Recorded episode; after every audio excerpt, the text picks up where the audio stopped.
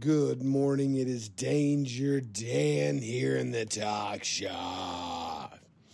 As you can tell, I had a lot of fun this weekend at the first ever Born Free Texas. It was fucking great.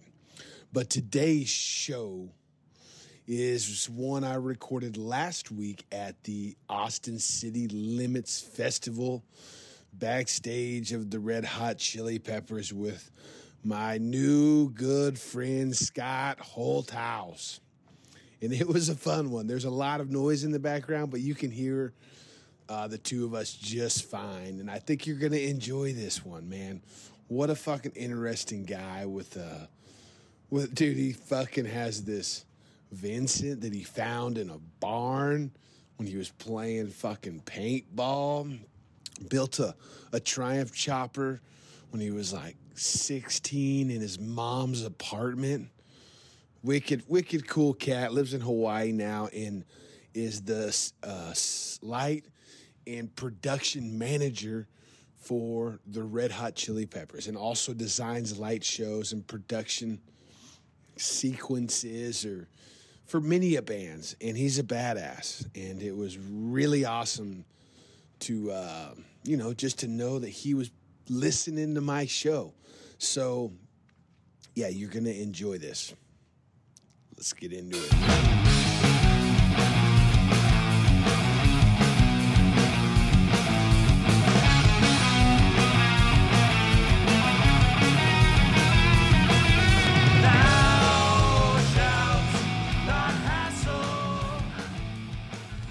Right, that was Extermination Day with Thou Shall Not Hassle. Thank you, Zach at Heavy Clothing. Check out Heavy Clothing at heavy.bigcartel.com. Oh, man, I hope that you were at Born Free Texas this weekend. If you came up and said hello, I really appreciate it. It was a fucking amazing event, and I was stoked to be a small part of it. Dude, everybody, I mean, it was so awesome to see so many people from around the country come to Texas and party with us for this weekend. Grant and Mike, they put out the feeler, they put out the call, and people showed up, and it was fucking sweet. And Oliver and the team at Yellow Rose Canyon, they've been working for months. Sean Palmer's been driving around in circles for months, getting the track ready, getting the grounds ready. And, man, there were some things that didn't run as smoothly as planned, but nothing that can't be fixed, and it I see this event just growing, maybe doubling next year. And I'm going to bet money that it's as big or bigger than the California Born Free within less than 5 years, dude. It's going to be fucking sweet. So definitely put Born Free Texas on your calendar for next year. And speaking of next year, we got some rad shit going on, dude. The first big event is going to be Mama Tried, February 18th and 19th at the Eagles Ballroom in Milwaukee, Wisconsin. I've been talking to the fellas, and I will be setting up and doing podcasts during the day in one of the small bars downstairs of the ballroom that will be recorded. And, there will be video for your viewing pleasure later on, but hopefully you can come out and catch all that in person. Scott and Warren are fucking badasses, and everybody I've talked to that's ever been invited or a part of that show has had nothing but good things to say about them. And Jeremy Prach with Flat Out Friday, you know how I feel about him, Prach for president. So hopefully I can get a bike up there to race as well, and maybe even get the Pan America up there fresh off the trail, which would be really fucking sick. So hopefully I'll see you in Milwaukee, February 18th and 19th. Dude, I got some badass shit for you. One thing I got is this next month's featured shop is Maltese Machine Co out of Buffalo, New York, run by a cat named Angela, who I met in Daytona earlier this year at the Choppers magazine show. He rode a fucking bitchin' chopper down with this long custom front end he put on it, or he built. And actually, you know what? I didn't meet him there. I met him at Fuel Cleveland last year when I rode up with Pat and the rest of the Lead Sled crew. So, yeah, anyways, it's rad to feature his shop, Maltese Machine Co. He specializes in framework, builds those custom front ends, builds custom handlebars, and I think he does all-around fab work as well. So if you're in that area and you need some shit done, hit him up. It's funny. This is the third shop I featured out of Buffalo. The first one was Tim with Gigacycle. You know, he does custom front ends and sells various parts on his website, has a full machine shop and can do fucking anything out of it. And then I featured Spoken Dagger, which is like more like a fucking motorcycle boutique. They've got fucking apparel and parts, and Chris does these classes that introduce people to mechanics and working on their own shit, which I think is super rad. And now we've got Angelo, and they're all just a little bit different, and it's pretty. They must have a really rad scene up there. One day I'm gonna make it up there. But yeah, next month's shop is Maltese Machine Co.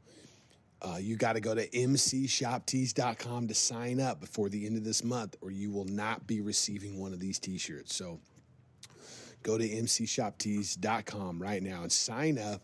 And since the holidays are coming up, you can also buy, actually at any point in time, you can buy 3, 6, and 12-month packages, or you can sign up month to month. But the packages are a good way to send a gift to a friend, loved one, whoever it may be that keeps on given. So mcshoptees.com. And if you would like to support the show and you don't want any fucking t-shirts, go to DangerDansTalkShop.com. There is a Patreon link. You can follow $5 a month, puts gas in my tank, and keeps this show on the road, dude. And I've got a $100 gift card from Lowbrow Customs I give away each month. And I'm actually going to give away one today. And I know, actually, I'm going to give away a Lowbrow Customs gift card for $100. And I'm going to give away a 12-month subscription to MC Shop Tees. And this will not be the last one. So go to DangerDansTalkShop.com and sign up now. Enjoy this show, and I will draw some names at the end. Scott, you're a fucking legend. Thank you for reaching out and treating my family so well. It was phenomenal. Fucking just speechless. I mean, my family was beyond stoked. My kids have just been beaming ever since then, and have really, I've seen them, really reach out to the music that they've already been learning and, playing with the instruments. But since then, they're got this new stoke. And, dude, I can't thank you enough for that. So anyways, you guys enjoy this podcast with Scott Holthouse. You beat it. That's awesome. All right, Scott. Hey. Scott Holthouse. Holthouse. Oh, I like that. Holthouse. German as fuck. Yeah, that's just like down here. That's right. And you said you're from down here. So your family's from South Texas? No, Germans came over. Yeah. But they went to Colorado. Oh, really? Yeah. And Grandpa was in postmaster or whatever, flying old planes around Colorado and shooting deer with a bow. That's epic. Yeah. Flying old planes. Yeah. Hated his job, kept it his whole life. You know what I mean? Couldn't understand my dad. The American way, dude. Hated every fucking minute of it, and kept at it for 40 years or whatever. So I don't know. Just. But you grew up down here. No. So I. My dad, after he got out of the draft, He went to Colorado, back to Colorado. GI Bill, worked at Sears, went to school, rode a bull taco to school. Nice. Yeah. And where did we go? Went to Colorado. And then we went, as soon as we got out of school, we went to Montana, where my sister was born. Oh, shit. And then, shoot, just a succession of, like, Western places. Beautiful Western places, too. Yeah. Beautiful Western places. That was kind of, lived on antelope for the first 5 years, you know, and got a lot of cool pictures. I've only eaten antelope one time. Don't know much about antelope. Kind of mousy, greasy, isn't it? Yeah. Stringy. Yeah.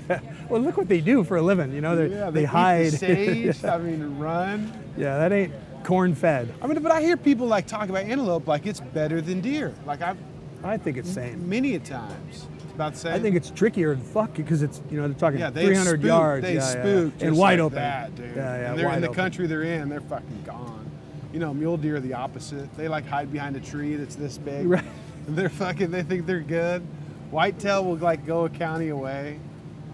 Yeah. But you got see mules here in Texas. Leaving it. Yeah. Well, mule, no, like in South Texas. I mean, not around me. I got whitetail. Yeah, that's what I'm doing to my kids. I'm making them eat game, and they love it. Do you still eat wild game? Or after the 5 years of antelope, you were done? Well, no, we just didn't because we moved to town. It wasn't that we weren't against it or nothing. We just, he got a job, and we didn't have to live on fucking antelope. Yeah. Okay. Because it's not as fun if you have to. Yeah. But we do. We got a pig problem at home, and we eat pig for sure. Yeah. The Hawaiians eat the shit out of pigs. Yeah.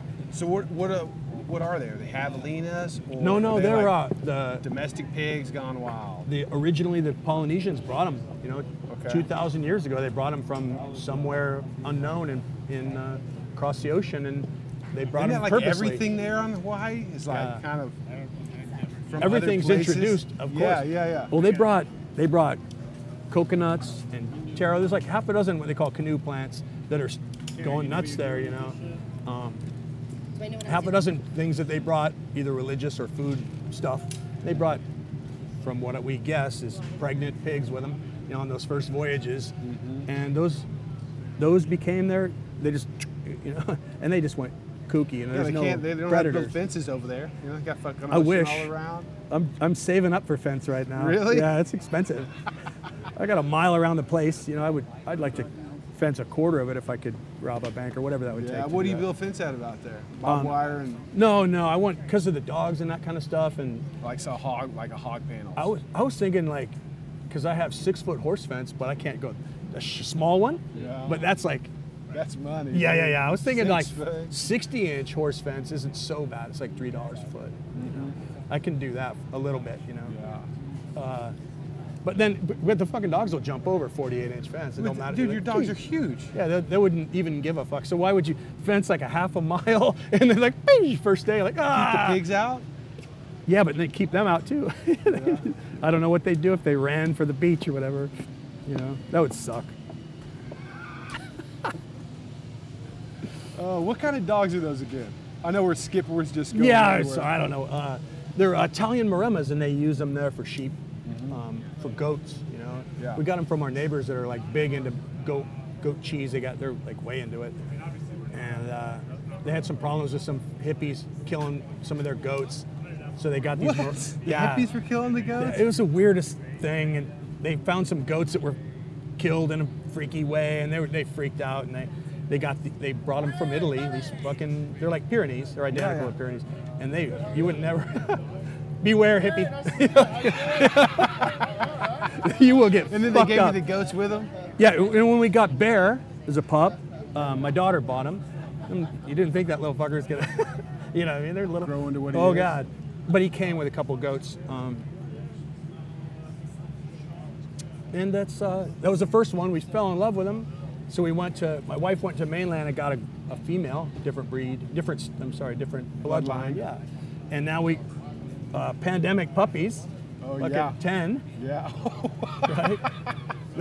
They went pretty fast, but of course, gosh. I'm You not, kept how many? I'm not enough of a man to tell my... I told him. I was fucking strong. I said, like, no puppies. The three girls, you know? Oh, God. And they're like, well, we're keeping all of them. A puppy so that cute, fucking cute and fuzzy? Kept three. Kept three. So you got five now. Yeah. Fuck. Yeah. And I'm okay with it. It's just, it's a, you know, it's its own responsibility. Yeah. Someone's got to be there. We're like a leash. Mm-hmm. Can't just fuck off. 600 pounds worth of dogs. Easy. Yeah. Oh my gosh. Dude, so when he first reached out, or not even when he first reached out, later on, you sent me a picture of your motorcycle. Maybe one of your motorcycles, I don't know. But that Vincent. And didn't you say that was in California when you were broke down? That was in Oregon. That was in Oregon. Yeah. Outside of my dad's house in, outside of Eugene. Okay. Eugene's beautiful. Yeah, it is. And that's just subsequently, that's where the one of the premier Vincent builders is. You know, okay. He's a super old man, and he's on his last legs. He's a beautiful old English dude. He took loving care of that fucking thing. And when I first got it, I got it in like 87, 88. Okay. All right. I mean, how do you even like... All right, here's your barn find story, right? Okay. It's the barn find story. Okay. Everyone else with their Corvettes and the Vietnam vet guy that never came back, bullshit. This is real. I was working for a lighting company, staying at my friend's farm, a shitty farmhouse, maybe 80 acres of orchards and stuff. And we were doing a lot of paintballing. Yeah, you get paintballing on the orchard? Yeah. We had a homemade game. Two guys would sit on the porch, drink a couple, and wait for that guy just to go bury himself. And they would go and root him out. Okay. And we'd just trade off. So obviously the one guy's got the advantage of surprise, but the other guy's got, double up on him. So I was embedding myself in some old fucked up roof of an old barn. Oak had come in, just kept loading on it for years and years. It just busted the back off the roof. And I climbed under. There's still some room. The tractor kind of held a little bit off, right? And crawling around in there looking for a spot. And there's a bunch of bikes all over the farm in the ditches and shit. Okay. From the 50s and 60s. But they were shot to shit, just being outside. But underneath there was a fucking V-twin engine with no heads on it. Unit. Just... wasn't leafy and stuff, but it was just dirty from fucking decades of shit. Yeah. But didn't have heads, so I didn't know what it was, and I didn't know what it was anyway. But I looked in the center where the jugs meet and it says "Made in England." I go, English V-twin. Like, what the fuck? I didn't even. Just weren't even familiar with it, or? I was lightly familiar with it because I like motorcycles, but it was so out of the fucking context. In a barn. It would have been. I thought it was a 45 match. Yeah. Like, what the fuck? Oh, and I looked around. I kind of got my shit together, and there was this forensic site there. There was a milk crate and an ashtray, and some parts and shit, and some points. He was gonna do the top end and the points, and it had these fucking gnarly knobbies on it. It's a fucking cattle run a bike or something, Oh my god! And someone was in the middle of rebuilding the top end, and they gave up or whatever that story was. But 30 years later, it's like. And owner of the farm's like, I don't give a fuck, And so I gave my friend, who basically was had the lease on the place. I bought him the best paintball gun he wanted. Yeah. Go to the store and get best one you can buy. And I called my wife, get down here, bring the old Honda with the one door that opens now, And we loaded it up, and all the parts I could find. It was weird because there was no frame. How'd you get out? I mean, was the roof on that I just thing? Dug it out. Fuck, anyone, superhuman strength, you just went through the side, yeah. As you would, come on. And I grabbed anything I thought was right, old English shit. Some of it was tractor shit. It was I didn't know. I'd fuck take it too, taking it weird all. Brackets and shit. But there was no frame. I was like, what the fuck? Oh, there wasn't a frame. No frame at all. But then as I'm piecing all this together, there's a swing arm and an oil tank, a rectangular oil tank and forks and wheels, but what the fuck, and handlebars and stuff, and gas tank. Seat was just disintegrated, yeah. But no frame at all. Come to find out, they don't have a fucking frame. That's the neck or just bolts on. Neck exactly. Bolts onto the motor mounts in the back hold the swing arm. Oil back of the oil pan holds the top of the swing arm pivot. It's monoshock. Oh shit. That's a mono shop? Yeah. Those guys were way ahead. In 35, they invented the fucking mono shock. Yeah. And in that time, it's a 49 HRD. And they had two clutches, right? It had a slow speed and a... No, it just needed both because it was so much torque at that time. It was the fastest motorcycle ever made, right? So it was just, they're like, we can't make a clutch. Oh, so it had an expanded plate clutch and like a centrifugal banded clutch, both at the same time. Wow. You know, because they just couldn't figure out one of them. So when you found out what this was, you just started digging, and I was calling people, getting mind blown by what it was. No one would tell me what it was worth. Oh, you were trying to figure out. I go, well, what do I do? You know, and they go, fuck, that's up to you, buddy. You know, like the local shops, they go like, yeah, nobody, yeah. What? That's not, you can't just take that to any shop. Fuck no. So I pieced it together just like as roughly as I could, like you would, like a skeleton of a fucking dinosaur, like kind of, you know. Pictures? Yeah. Trying to... Oh, I just knew by that time. I had so studied it. No internet, but I fucking studied it. And motorcycle magazines and shit. And my dad came down. We kind of bolted a bunch of shit together, and kind of got it Frankenstein together. And we both realized, and he's smarter than me, and guy's ego or whatever. I can put this together. He's like, can't put this together. You can't do the machining. You would do it an injustice. Oh, you thought you could put it together? Your dad was like, I put fucking Triumphs together and shit as a kid. Fuck yeah. But he goes like, this is a little above you. You know, no offense, son, but... Coming from your dad, I bet you were like, hey, I'll fucking show you. No, I just... Maybe the first time I ever listened to him, I go like, you're right. You're right. So I packaged it up, and I sent it to this beautiful man in Oregon. And he gave me the straight dope. He's a beautiful dude. He wrote pictures of all the shit, as he's doing these illustrations of what he's doing at the same time. It's beautiful. There couldn't have been too many options, was there? No, and I didn't trust some of the people. There was this guy named Big Sid in the Midwest. He's a fucking no longer with us. Incredibly famous Vincent guy, like the famous Vincent guy. Okay, Big Sid. Land Speed record shit. Read about him. He's Sid Bieberman. He's like, he's the shit. Right? Okay. But I couldn't take it to him. It's too far, and my dad kind of knew him. Your dad kind of knew him? Yeah, because he had a black shadow. Your dad did? Yeah. Oh my God, he couldn't believe it when he found that. No, it's reverse. I got the box of parts, he's going like, fuck, that's kind of cool, son. I'm gonna look for me one. Well, he buys one that's fucking done. Fucking Jay Leno find the fucking thing for him, right? No he way. Just called Jay Leno, hey man, we're gonna find a black shadow. He goes, oh Jack, no problem, I'll help you out. And he found him a fucking, a 50 shadow. And he had that thing for 10 years, he was afraid of it. He's afraid of dropping it. Yeah. It wasn't. And the same thing as me. Too nice. I don't like shit too nice. Yeah. Yeah. My buddy, he had a '61. His birth year panhead, all original. He took years to find it, and then he found it.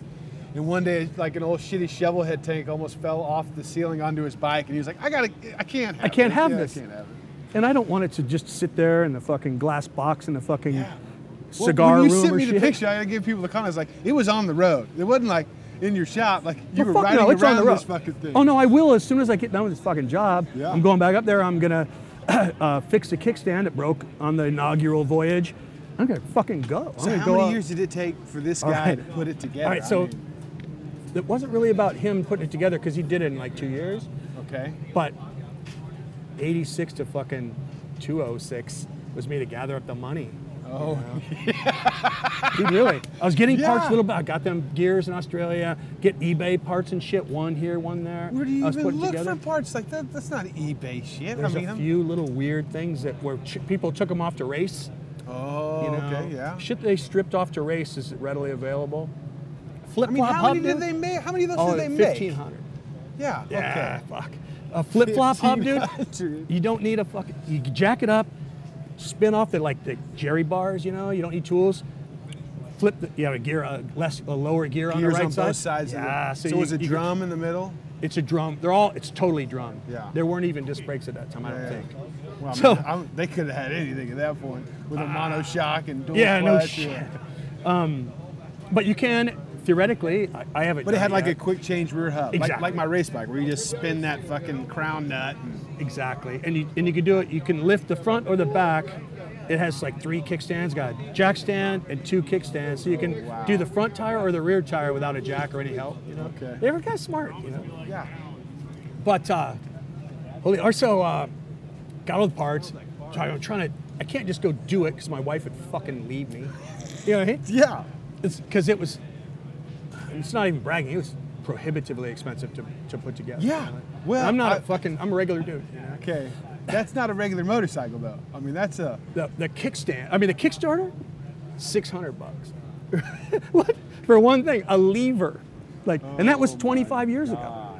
Like, bought it, you know, eBay one that was made from the Vincent Motor Company. So did the guy give you, like, a list of the parts you needed, or did you kind of figure all that out? And you'd be amazed. Every single thing is, like, brake parts are very simple. They're, like, reading the shop manual is like reading a fucking... wonderful novel, dude. It's brakes is like, here's the parts, B1, B2, and forks or F1. It's super simple to identify every part, and they're all still made. Every single part's made by the owners club. Okay. So you can get them if you choose to. You can buy anything you want. Yeah. Wow. But all right, so I got close. I sold. I had this killer. You might remember it being Texan, a 94 Heritage Nostalgia with like the cowboy bags on it. Yeah. It fucking looked like a white Cadillac. The Cowboy one? Yeah. The stars and everything? It was cool as fuck. I sold that just to rebuild a motor. And I only got, that didn't finish it. You know? And I sold that beautiful bike. Did you find the heads, or did you have to buy new heads? I had the heads. I had almost everything. From the barn. Yep, even carbs. Oh, yeah, Carbs. Yeah. They're all at these weird angles. I mean, I'll show you pictures. It's like, what? And there's external oil stuff that, you know, his nickname was Plumber's Nightmare. There's fucking, it's like, what? It's all hard lines. Yeah, but externally and all over the, what the fuck, you know? Yeah. Cool bike, adjustable brake, adjustable shifter with multiple holes. 49 this was. They had all these things. Pretty cool with the whack girder. You know, like riding a girder has that weird pivot, you know, like you're riding a horse, you know? Wow. Vincent never made hydraulic forks. I mean, like proper tube forks, you know? When was the last year of Vincent? All right, so this was 49. World War II kind of fucked them up. Yeah. Fucked them up pretty good. They had to go making lawnmowers and stuff, and they made some aircraft engines and stuff, but they were dying. And then in 55 was the last one, and they were starting to really fuck them up. They're all, for the American market, all like a chicken wing has all that plastic and shit around them. All really? Was it plastic? It was probably sheet metal, though. It was, but it was enclosed. Yeah. You know, like a... Well, I'm pretty sure my buddy, Round the World Doug, he recently got, I believe it's a Vincent, and it was like... The company, the last year of the company, they were building a salt flat bike to go break the world record. And then on the way to the salt flats, the company goes out, they call up the racers, the team, they're like, don't even go. We're not supporting you no more. And they were like, no, we're going anyway. So they go out there, they race, they break the record. Doug just got that bike from a collection. All right, wouldn't have been the one that famous Rollie Free. Yeah, the guy fucking... Yeah, Rollie Free with a fucking swimsuit and a feet out. Dude, that's priceless. Yeah. It's fucking priceless. That's to me, the most famous motorcycle in the world. That's a Black Knight. Same bike. There's yours is a Black... Mine's a Rapide, which they're all the same thing, just tuning. Mine's a touring bike, road bike. So it's the same, like a drivetrain. Yeah, every single part is the same, different trim. Some fool's gonna call you up and tell you, hey, you guys are fucking idiot. Yeah. I would like to talk to the guy. He knows more than us. Hey, please. I'm just trying to learn. Yeah, me too. But they're just tuned differently, and I think the Shadow had a little more stroke, and the Knight had way more stroke. You know? Really? Just for, you know, not highway shit. You know, and the Knight is what Rollie Free had. Okay. And they only made a few hundred of them, or even that many. You know what I mean? Fucking crazy. So when he built your motor, did he build it to the spec of the what'd you call it, the Riptide? A rapide, like rapid. So the Rapide is the most common one. They sold them all over the world, a lot in South America to police forces. Okay. They sold a shitload to Brazil. The most of them, I think, went to Brazil and America. Out of the 1,500? Like, of all the bikes they ever made, the Rapides they made the most of, and they went to police, a lot of police. Okay. All right, so this is a 49, and it was still HRD, was the guy Davies, his initials are the maker of the bike. Okay. So it's a Henry Vincent Davis motorcycle, but they still haven't called it Vincent yet. It still wasn't called that. Right? Oh, okay. So they're having weird things with the distributors. They're selling them, they're giving them through Indian dealerships around America. And Indian was pissed that someone in the organization didn't like the HRD association with Harley-Davidson Motor Company, right? Oh, and they're getting confused, close, right? Okay. So in 50, if I'm not mistaken, the year after that one was made, they changed the name to Vincent. Wow. So this is even before fucking Vincent, you know. And the tank says HRD on it. I'm proud of that, you know. Yeah. Cool, you know. I mean, I think the only one I've seen was at the Peterson Museum. You've been there, right? Of course. What's the guy's name that does the two-wheel exhibit? You know this guy, Peter... Oh, what's his name? I can't think of his name. Just left me. He has the Vintage blog. Anyways, he had one in there, but it was like a full custom, you know, one of those. I don't know who did it. It was fucking... But, you know, the motor is iconic in itself, you know, like... Crazy round pipes. Yeah. Yeah. I'm amazed that I can have it. And funny thing is, this pissed people off, but I said, my pop sold his. I go, like, what the fuck? He goes, like, well, I was afraid of it. You know, I didn't want to ride it or push it very hard because it, you know, die. Yeah. And he also said, like, God damn, it's going to kill me. But he said, like, I don't like Vincent owners. Right? Vincent owners. Yeah, because they're... It's like the fucking gear queers of the adventure community. Yeah, we're a little better than y'all, you know what I mean? We can afford this fucking thing. Yeah. And B, you can't, fuck you. It's like, so it's kind of like golfers and sailors and shit. I know exactly what you're talking about. I mean, that's like, I think one of the bigger disconnects with like the Harley community with the rest of the motorcycle community is there's like a nose turning up at anything that's not Harley. I hope that's going away a little bit. Oh, it absolutely is. It is. Because when I was a kid, riding a Triumph, going to a bar, I could get hurt. Really? As a kid in the Midwest, right, Triumph, I would not get any respect from fucking Harley bikers at all. So my first chopper was a Triumph Trident. Right? Never. Sweet. I got stolen before I finished it. But, you know, I had a Triumph Trident for a minute. Rigid frame. Fuck yeah. What year? Fuck, I don't even know what years they made a Triumph. God. It was 70s though. Yeah, late 70s. I had, my first one was a TR6. Okay. Trophy, or we call them here, Trophy. Yeah. 650 single carb. Trophy was one carb. Bonneville was two. Same bike. Right? Okay. But stock bike. Got it in '79. Borrowed $1,000 from my mom, and stripped the fuck out of it. Got no internet, a mail order bolt-on hardtail, and did it on my mom's fucking living room in my bedroom of her apartment. She's a school teacher. I was in 11th grade, right? No way. Yeah, it was cool. Dude. And I lined up. Your mom is cool as shit, dude. Best. Oh, best. My God. She was all good with it. And she was proud. Fucking on her couch is where I had tank sealer dripped on her fucking arm of her couch. She goes, this is where he spilled the fucking tank sealer. God love her. All right, so it was a bolt-on hardtail, flexi and shitty, you know. Took it to auto shop, welded the post for the sprung solo. Made a little box for the electronics and all that shitty Lucas electronics. Rattle can, you know. Fucking chopper, dude. And an 18-inch overgirder with a spool wheel. Damn. They rode that to high school. No way, dude. So and it's not that you didn't get respect from the Harley guys. They were intimidated. No, they weren't. They thought I was just a little scrubby little kid, you know. Well, I mean, it sounds like you were. 11th grade? I was a scrubby little kid. God damn it. Come to find out, they were right. God damn it. Oh my gosh. What a cool fucking bike to ride to school. 18 over girder front end. And then it was just too much. Did that have a what do you call it? magneto on it? No, nope. It had, finally, it had points and a zener and all that other normal shit. It was really simple. Do they even run magnetos on that was 10 years before that, I think. Okay. It was easy to start, how I remember. It was I was a kid and I never had trouble. I would go everywhere. But the girder was bullshit. I even had a piece of all-thread for an axle, like an idiot. You know, like, what the fuck? I can't believe that. And it just got whoosh, you know? Well, I mean, did you have a spacer in between the wheel bearings? Yeah, auto shop, you know?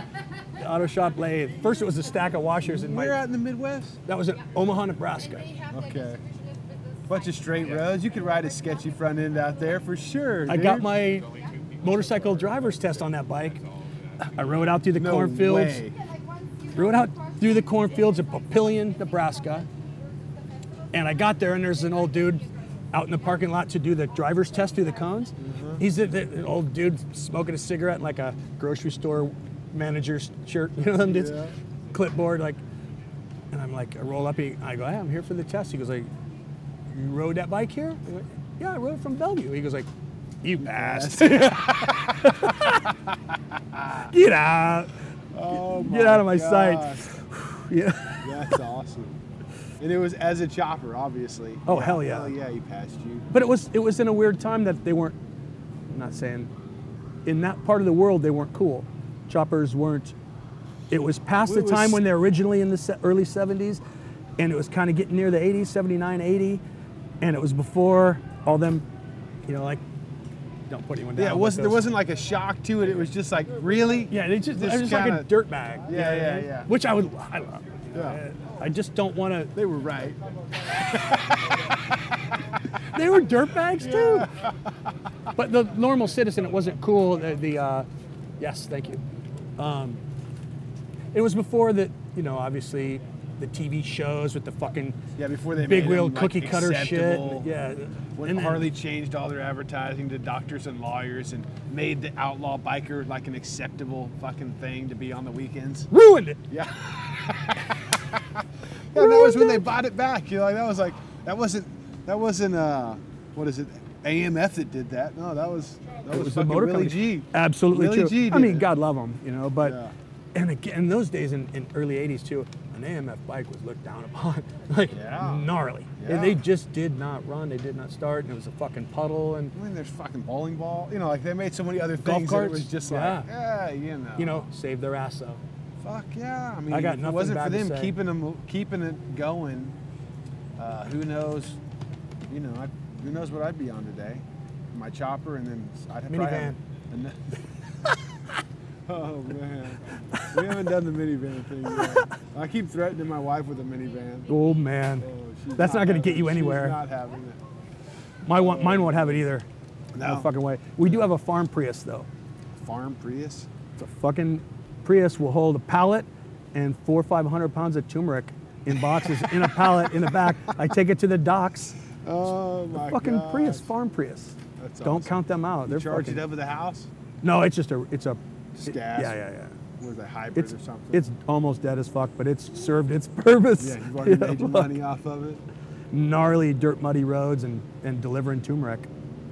Dude, in Hawaii. With that $6 gas, and you know, I mean, that you fill up. Is that what it is out there? Well, $6. It's not. I mean, it's fucked up everywhere now. But when I moved there, it was like $5. It went down, but like $5 gas and fuck. 15 years ago, I was like, fuck. And I had an F-150 and it would just not stop. And you're watching the thing like, maybe I'll just get half a tank. Yeah, for real. And the 100. Like, I used to hate it when a pump would cut off at $100, and now I'm like, thank you, that's fine. Yeah, that's fine. Saved my life. I mean, I know I'm going to need more, but like. It just don't help, though. It don't help your head. Value just. Dude, in South America, the gas is I guess it's about the same price as America, but like for the locals, like in Bolivia, it's subsidized. It's just subsidized throughout most of those countries because they're getting it, like in Ecuador, they get it, they drill it all, but there's no refineries there. Right, it has to come back. So they're like taking it from the natives, you know, and then send it to Houston. And then they're like, well, now you got to pay what the rest of the world's going to pay, you know, which is a lot of money. So then that's why they burn shit down and try and get it lowered. In Bolivia, it is subsidized and it is refined there, and it's cheap as shit. For a while, I heard that they weren't even charging you if you had a motorcycle. They would just fill your bike up. Not only locals only. Now the fucking You look like a Bolivian local. Yeah. You could get away with it. Dude, I wanted one of those Bolivian hats. Yeah, yeah, but you're just a foot too tall. Yeah. But yeah, for Americans, it's like 3 times the price, or anybody out of the country. Fair enough. But it was still fucking $4.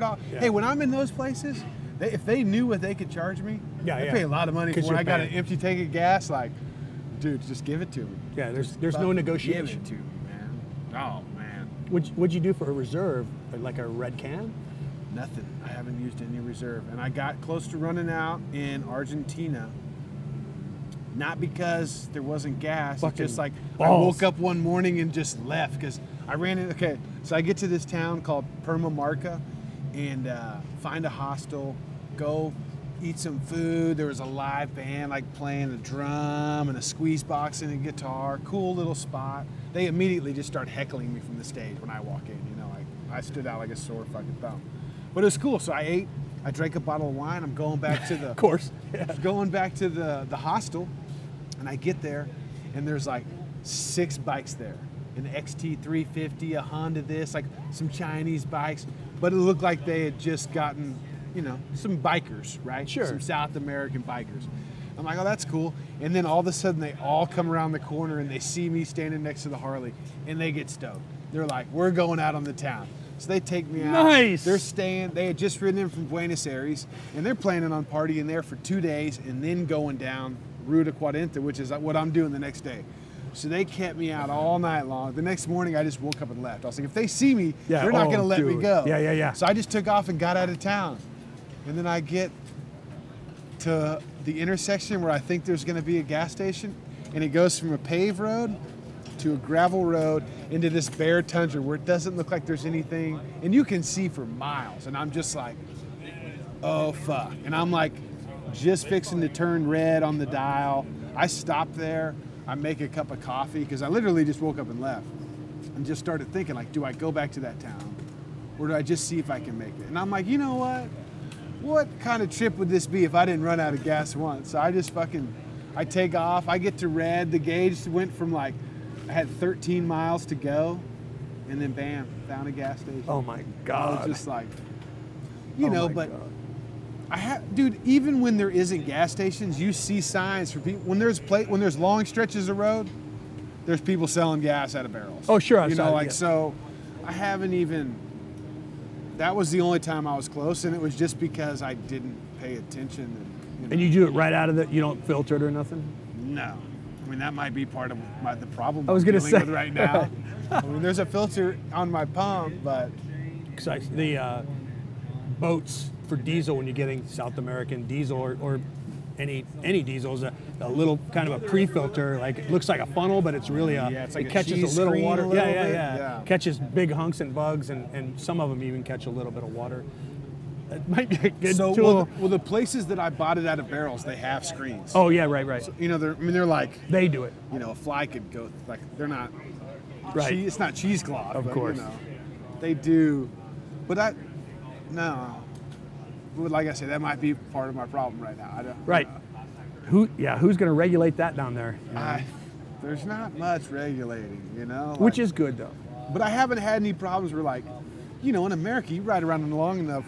You're gonna find a gas pump that's got water in it. Fucking fucks that whole tank up. You think it's everything else, and then finally you're like, maybe it's the gas. You put more gas in there, and it's good. But I haven't had anything like that. There hasn't been like, oh, I got bad gas at that place. So, in Bolivia, I was told that they weren't even gonna sell me gas as a foreigner. Wow. Now that did have my anxiety a little bit high. Like rationing until or something?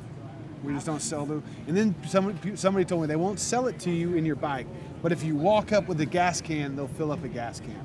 So the first 2 times I filled up with gas, I pulled up next to bikers. And immediately they were like, oh, fuck, this is cool. So it started the conversation with the gas attendee, the local, let him go. Yeah, let the poor fucker get some gas. Yeah, he's just trying to get down the road. That's it. He's not hurting nobody. So speaking of the road, you've been on the road for a minute too. Right now, I want to tell everybody we're out. We're at Austin City Limits, fucking sitting in the paddocks. What do you call this area? I mean, this is more than just backstage. Compound, I guess. Band compound, maybe? Yeah, the compound area. Guess. and 3 kinds of cornflakes there in the road case. And so you do lighting, right? Yup. Like production design? Production design, like the whole thing? Staging and the video. But of course we have tons of team. You know, I'm luckily get to sit down with the band and do the original concept drawings and stuff like that. What's it physically going to look like? See, and I never even thought about that. Like as a job? Yeah, like was that, you know, like I've seen lights, you know, I haven't been to a bunch of huge concerts, but like the Foo Fighters or like Eric Clapton, like those bigger venues, that's like very important. Like this, you can't just have a guy sticking a fucking spotlight on each person. Right. It's not like you could just show up and a local people take care of it. That just don't happen. You know, I just had not thought about. And then so since she reached out to me, I've been like looking into it. They're like just paying more attention to like YouTube videos, especially in Argentina when I got to sit down with some guys and like we were just sharing music with each other, and I was just like, oh my God, there's so much to it, and it's so different from show to show. And then I finally looked at your website, and I was like, oh my God, this guy's like, you've been doing this for a minute, and this is like I don't know, I just hadn't given it much thought. Cool. Every show I've ever done, it's like, you know, lights? Well, maybe there's a light. Yeah. What do you mean he wants $20? Fuck him. I've never even thought about it, you know? Yeah, shoots. How do you get into that? I mean, I'll give you my background. Is I did like theater production in school. I did like the sound and the lights with theater, but I just never no diff. Yeah, I mean, we're putting on a show. No diff, yeah. Every show's the same. If you're doing a show in a school gym or a fucking stadium or whatever it is, all the same. You know, It's like sailboats. Little ones, big ones, basically the same thing. Yeah. They all need a sail. There's a rope and there's a stick, you know. Yeah. They're all the same, you know. In the early 80s, well, I know exactly when, in 82, working for a sculptor, and one of my friends who had a little lighting company with a van full of shit, old steel park hands, he just calls me up and says, oh man, I got a concussion on a water slide and I can't do this show tonight in this bowling alley lounge. Yeah, yeah, of course, you know. He goes, you need to go there to this bowling alley lounge and set up my shit. The show's tonight. And I'm like, okay. And he goes, you go into the walk-in, the beer cooler, and you get these sister lugs and you tap into the 220. See, easy as fuck. And like red on the fucking, I'm like, what? You know, like, so I kind of figured it out. It's super simple. There were these dimmer packs and stuff by myself. Yeah. Okay. And I kind of set it up and I hang these shitty collection of lights around the bowling alley lounge as any bowling alley would be, you know? Dude, bowling alleys used to have cool fucking shows. Like there used to be. I still am a fan of their cheeseburgers anyway. You know? Come on, try to beat that. Oh, quarter beer night at my little alley growing up was awesome. Dime draws. Yeah. Yeah, totally. And I did the show and some shitty pop band, I forgot who they were, but at the end of the night, I'm like, the sound guy, the grizzled old sound guy, he's probably 20, you know? Smoking a cigarette. I go like, fuck, that was fucking cool as fuck. I go, how'd I do? He's like, yeah, you're fucking horrible. He's like, you know, someone, God damn it, when you start in blue, and then when his music builds a little bit, you go to like red. Oh, he gave you some advice. Yeah, you know, he's been doing it probably for 6 months or something. And he goes, and when it gets a little hotter, you might go to orange or white, you know? And then, you know, at the end, you fucking go back to blue, you know? And I go like, fuck, all right, you know? Yeah. And fuck, if you'll see tonight, it's exactly what the fuck I do. Yeah, I never swayed, much? Fuck no. I haven't swayed from that formula after 6,000 shows, you know? Oh my gosh. He was right. Yeah. And I never had another job.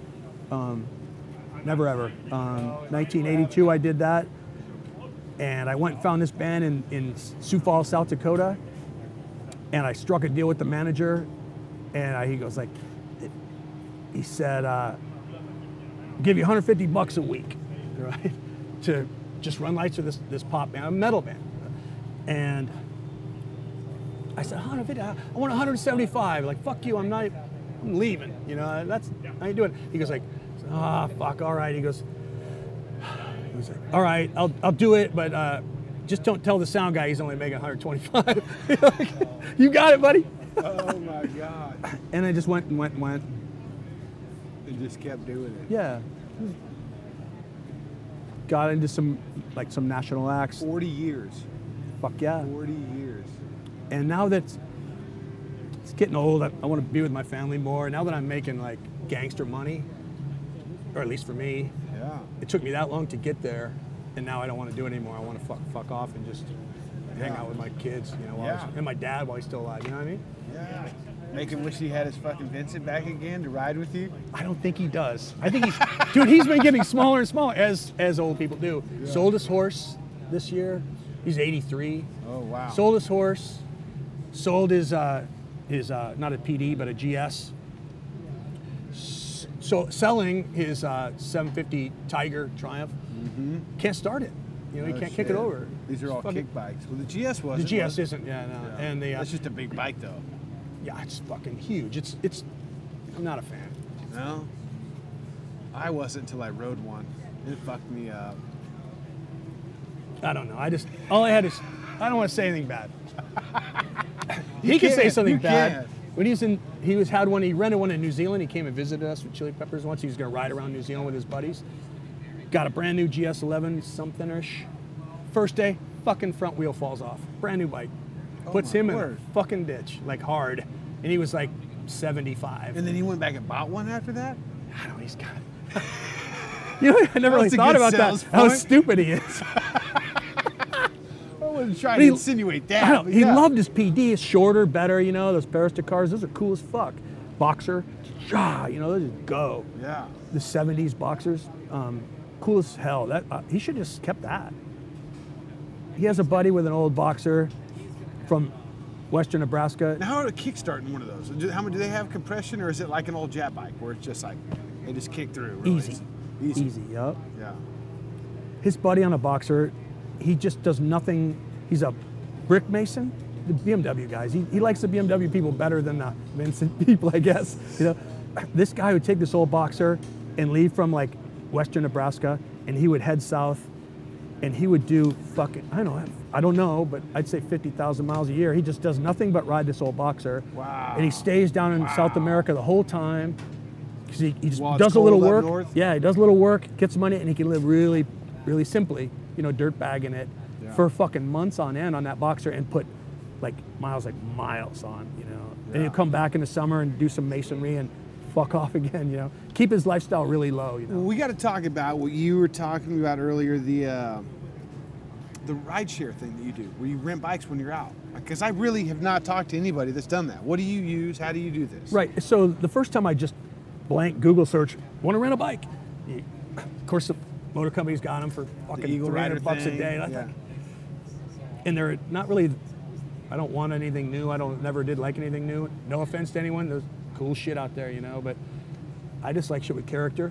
Mm-hmm. And the rideshare stuff, if you get into a town, if you went to Dallas, holy fuck, there's and it's rideshare? Yeah, correct me later, but it's very similar to that. Okay. Rideshare.com. And it's international.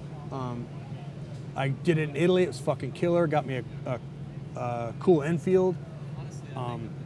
Every city's, bigger cities obviously got better ones, and they're little towns. Sometimes it might be a couple towns away. It's how do I even get there? Yeah. If it's 30 miles away, it's a bummer. You're not going to Uber 30, 40 miles each way to get the bike. But if you get a town, obviously, if you just put Dallas, Fort Worth in, holy fuck, there'd be tons of them, hundreds of them, and it's just people renting their own bikes. And $100 a day, 150 at most. A fancy American bike could be more, but English bikes and older bikes, and there's a lot of Jap crotch rockets and stuff. I'm not really into that, but older, rattier ones, which are more fun to me, are $60 a day. Wow. And it's going straight to the majority of it's going straight to the people, Yeah, that obviously need some money to keep that bike in their garage. Yeah, because nobody probably wants to do that. No, hell no. But But it's better than losing it. Yeah, it's better than losing it. And you see that they have a little thing like a eBay score thing. He's rented 7 times and 7 stars, and there's little comments, oh, he's a fucking cool guy, showed up on time, loaned me his fucking helmet, whatever, it's... So rad, dude, it's so rad. And of course it's just like a an honor bar fruit stand or a flower stand on the side of the road, they ain't gonna rip it off because it's regular people. You know what I mean? You're not gonna. I mean, I wouldn't know who would like thrash the bike because it's someone's personal shit. It's not like a unknown corporation that owns it. You know? You met the dude. Yeah, you showed up and was like, "Hey, bud, this is my motorcycle." You fucking fill it up with gas and you give a little wipe when you bring it back. Yeah. One would think, you know. That's fucking. It's cool. Rad. Now, do you have a Harley? I have. Jeez, I've had a bunch. Okay. Yeah, that's right, because you had the fucking one you sold to get the motor. Yup, had a pan.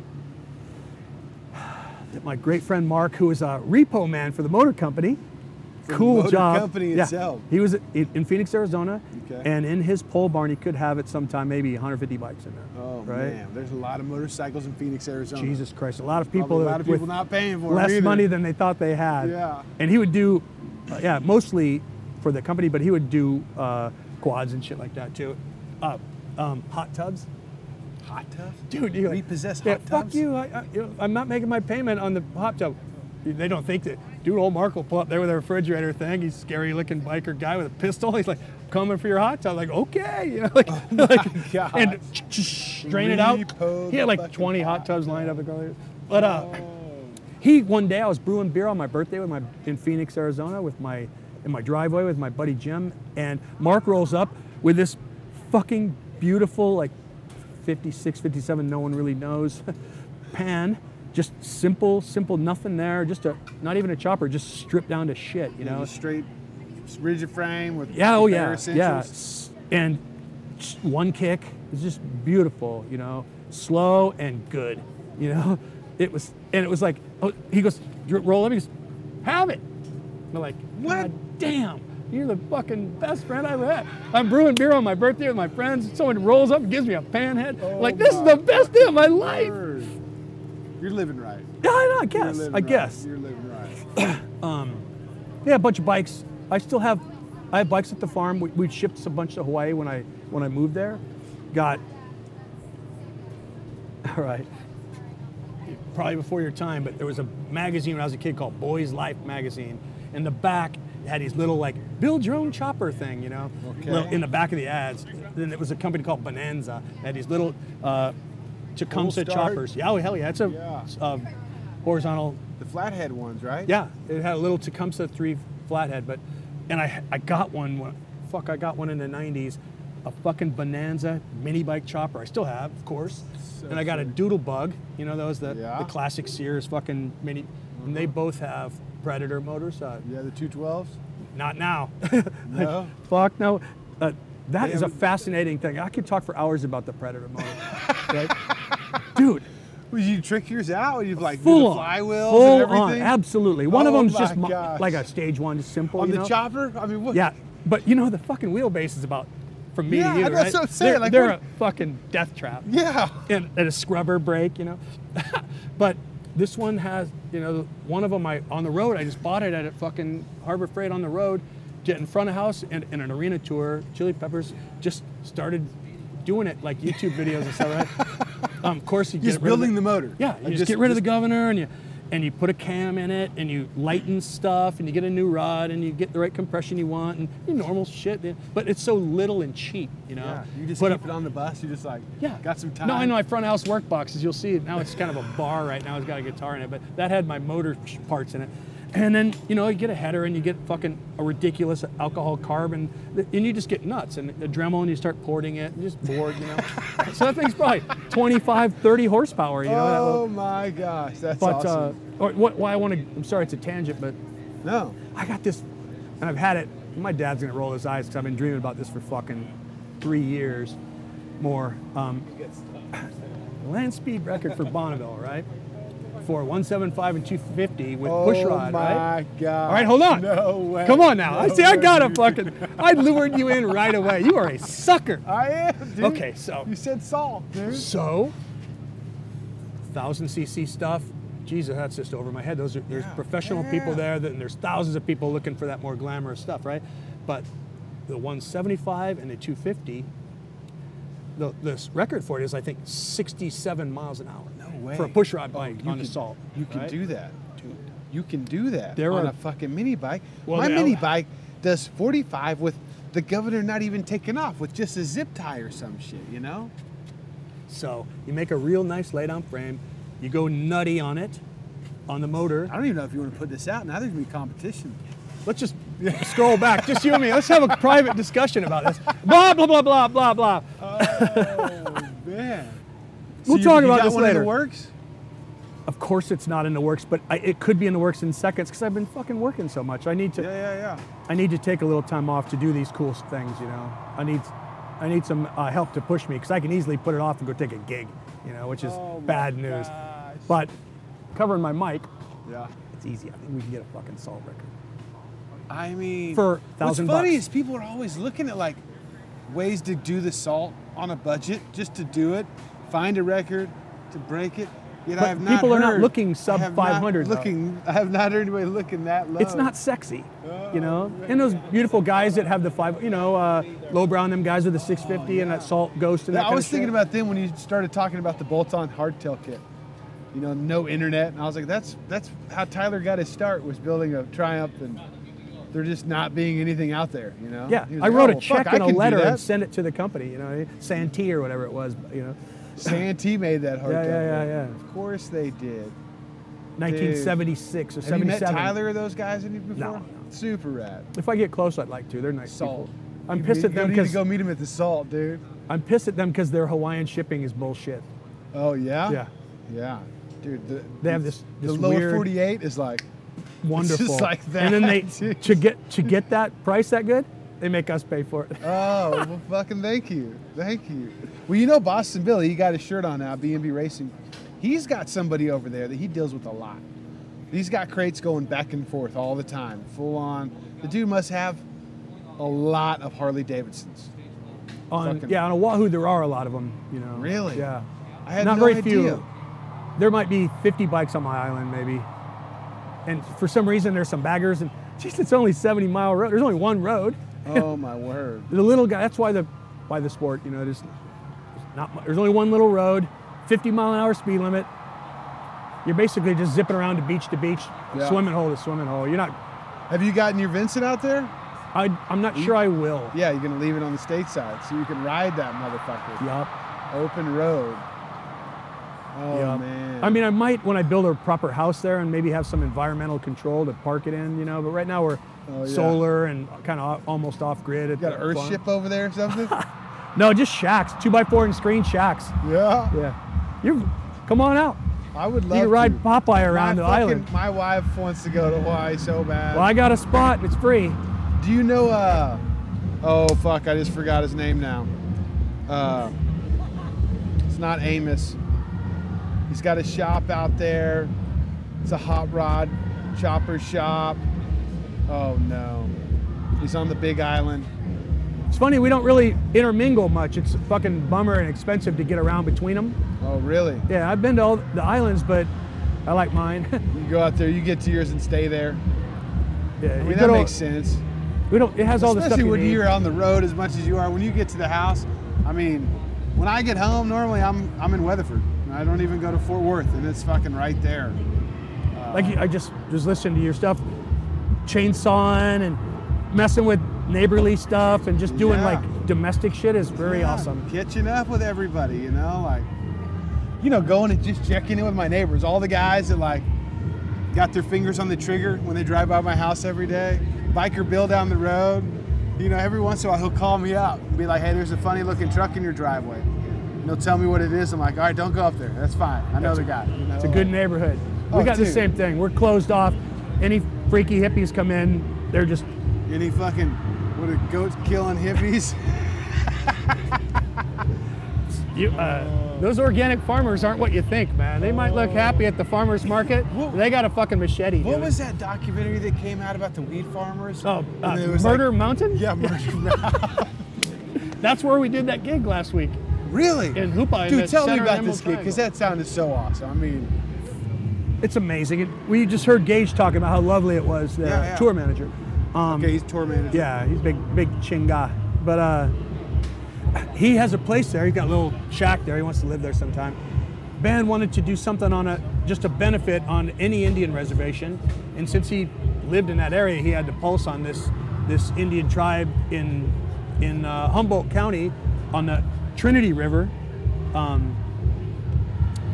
30, 40 miles from the coast in, one range over, and they're the Hupa tribe, salmon fishermen for 80 million years or whatever, you know. Wow. And we did a show in their high school gym. That's so insane, dude. And the attendees were the kids. It was free, you know. Band basically wrote a big check, brought all us in, and semis and security and fence and all that stuff you take to make a proper show. I brought in like a semi came in from Nashville with the video and stuff like that. We didn't fuck around. We made a cool show for them, and they were really appreciative. The people were like, they really had a good time, man. And we did too. I was like super stoked to do it. I went and site surveyed it last January with Gage and our production manager, Narcy with the black hat there. The three of us went and scoped it out with the principal of the school, you know. Just from what we did here at ACL last week, like, you know, 85,000 people, and tonight the same, you know. Yeah. But in between it, this like 800-seat gig, which was fucking singer said after the show, he goes like, that's the best I've felt in years. Like they were genuinely happy to play. You could see them. You know, they weren't doing it for like dough or nothing. Yeah. They were just doing something beautiful, and the kids were like Martians landed, you know. Yeah. I bet so, dude. It's a res. Yeah. You know? There's one gas station. There's one store. And a school. When the Peppers played at the fucking gymnasium. Cool as fuck. Wow. I know they're going to do it again. They just need to recoup their energy, I think. Yeah. That's beautiful. So you get some time after this. Yeah, I do, which is really good. Been out for 6 months. And I get like two and a half months off. We go to Australia and New Zealand in January in Asia. Singapore, I think. Wow. I bet there's some ride share over there. Of course there is. You just jump on the back of those bikes, man, the fucking moto taxis. Fucking cool. Not the three-wheeler ones. They're like, the tuk-tuks. Yeah. Three wheels, get on the back. Or, yeah, they have all those Honda Cubs out there, you know, like they made like 150 million of them things, you know. No way. Yeah, it's the most made vehicle of any kind in the world, like combined, I think. Okay. They made those step-through Hondas, you know, those you see. Yeah. Charlie was riding and shit. And the ones down south they have now are like it's like a Honda Grom, but it's like a Honda Navi. It's just a Grom with a little bit different look, probably a smaller engine. There's lots of those down there too, and then knockoffs. But they're like scooter. No, they're motos. Oh, really? No shit. Motos. I haven't even seen those. You know what a Grom is, right? Yeah, it's like of course. A 125. Yeah. Yeah, they're called like Honda Navis, N-A-V-I. Lots of them. Lots of them. And everything else is either vintage Yamaha. There's a lot of vintage Yamaha, which is always cool to see. Two-strokers and shit. Yeah. XT 250s and 350s, metal tanks, and then the Chinese insurgents of millions. You see all those all over Europe. Like the knockoff KTM's, knockoff everything. You know. Yeah, they knocked off that Honda 175. China did for almost hundreds of bikes. They trimmed it 10 different ways. You see those in Europe in the rental fleets there. They look like kind of a skinny little baby Himalaya. Oh yeah, Chinese. Fuck. It's amazing what they'll do on like a crotch rocking looking bike with a 175, and you see them on some gnarly dirt road. Still got the slicks front and back. 3 people on it. Fuck it's like, I don't have any excuses. I have no excuses whatsoever. None. Oh my gosh. Well, that's cool. So you'll be back over there next year. You get the holidays off. Thank God. What is the winter like in Hawaii? Just like cools down, like 70s, 80s instead of 80s plus in the summer. Yeah. Ocean's flat in the summer, like fucking pancake flat. Yeah. So the surf comes in the winter. Surf comes in like real. You know, like it could. I'm a new surfer, so I have to take care. Our singer sometimes lives out there too sometimes, and he could get me in a little trouble. Yeah, sometimes. He's got a little bit more experience on him. Yeah, he's a little more ballsy than I am too. Yeah. He don't give a fuck, and I'll quit when it's 6-foot Hawaiian, and he'll go to 6 or 8, which is still that's a good wave. That's the back of the wave, and it's red. You know, it's measured backwards there. It's like it'll kill you, fucking kill you. Right?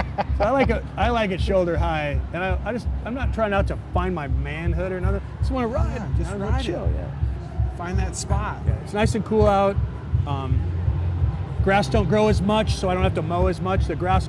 Perfect time to be home. Fucking A. That grass grows. That guinea grass. Fuck me. Yeah, Texas. It doesn't even hardly stop growing in the winter. It'll grow as high as that fence in 2 weeks. Oh, shit. So we have a big-ass mower behind a tractor that just does not stop. Rush hog. Fuck yeah. We need a bunch of goats. A lot. A lot of goats. So do they have any of those deer on your island? I've never even seen them. They were on the inside in Coquet Park. They've been there forever. And there's a hunt. There's a season. Yeah. But I just haven't. What do they call God damn it. Lacat? No, I don't know. All I know is from Meat Eater, them going out there and shooting those little bitty fuckers. It's a thing, but way more. For every one of those people, there's 100 goat hunters. There's a goat season, like that's a 365. Right. Yeah, oh hell yeah, they're just everywhere. And of course, pigs. I mean, just that's they like. Please come over. They have like hunts from other islands. People come and party and just whack them. You know, there's. Do they do the helicopter shit out there like Texas? No. Or they just fucking mow them down. No, and they don't got that. There's enough helicopters. I don't like the helicopters. Yeah. They fucking mess up my shit. Get away, tourist. Yeah. They're like fucking King Kong. Beat it, fucker. No, but they. There's a gun season, there's a black powder bow season, and there's a fucking knife season. A knife season for the hogs? Where they like to use dogs or like, okay. But still, you gotta wade in there. Yeah. You're like, what the fuck would you get in the middle of that with a fucking knife? I first heard about that. I still wanna see it. I wanna see somebody, dog catch the fucking hog, go up there, slit its throat. Never seen it. Just from my neighbors and stuff, that you definitely have suture stuff, you do it yourself, you know, they get tore up and there's the dogs shit. And they're just after a hunt, they're going to be sewing some dog up, you know. They don't, there's no predators out there, huh? Nothing. The chickens too. 20 years ago there's a big ass hurricane that's basically stripped the island, and it knocked over all the Filipinos fighting cocks. There's a lot of cockfighting there, you know. Right? So now, I mean, right now, if you were here, they'd be everywhere. They'd be walking around fucking fighting cocks, like these beautiful fucking, not really chickens. And I shot them. I shoot a lot of them, but I've eaten a few not just because really. You're supposed to. Yeah. No, not stringy. Not eaters. Yeah. Like the goats. They like the I love goat. Antelope. I love goat. Yeah, goat's good. You know what I had down South America was alpaca and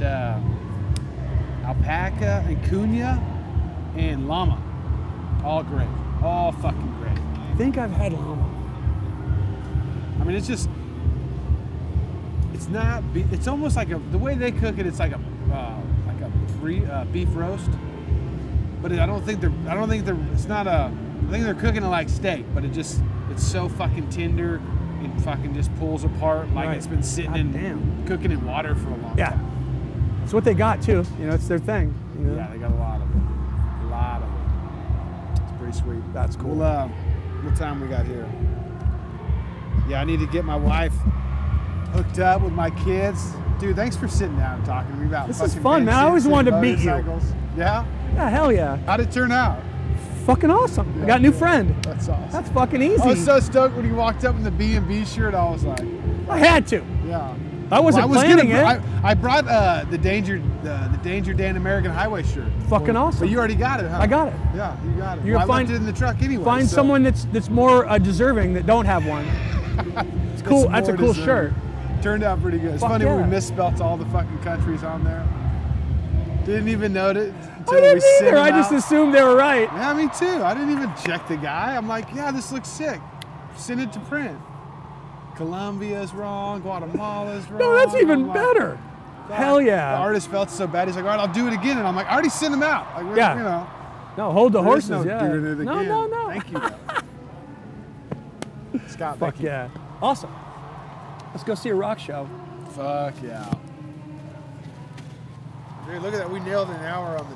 All right. Once again, thank you, Scott. That was pretty fucking awesome. Really great. hanging out with you. Sure, too short a time, but we'll do it again, and maybe I can get the wife to come see you over there in Hawaii. If you enjoy the Chili Peppers as much as I do, Kiedis was on Rogan's podcast the day after this. Apparently, Rogan might have even been at that concert. And it was such a killer show. The fucking, I have a whole new appreciation for all the production that goes in to something behind a show as big as that. And it was really cool to see it. But now let's get into these giveaways. First off, I got a $100 gift card for lowbrowcustoms.com. And I know you've got something that you need from Lowbrow Customs. Go to DangerDansTalkShop.com to be signed up for the next drawing. Bam, there we go. $82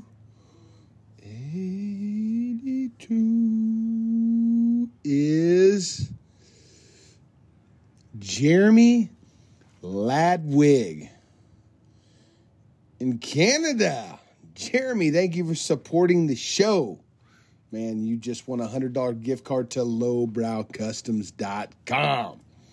Just fucking bad. Now, we have got 1 year subscription to MC Shop Tees, and your first t-shirt will be Maltese Machine out of Buffalo, New York. And the winner is number 69. That's awesome. Gavin out of Colorado Springs, California. I'm not even aware of such a place. And I cannot say your last name. Curlichik. Dude, Gavin, thank you for supporting the show. Looks like you've been doing it for a while. Anyways, this must be your first time to win. And you got 12 t-shirts coming your way. Go to mcshoptees.com. Make sure you sign up before the end of this month so you can get the new Maltese Machine t-shirt. Anyways, you guys have a wonderful motherfucking day. Tomorrow I am flying to Nepal. Thanks to my good friend Randall Wiley. And I will be missing you, dude. Fuck. Yeah. Dude, we're gonna, just fucking follow me on the gram at DangerDanimal, and you're gonna see some fucking wild shit.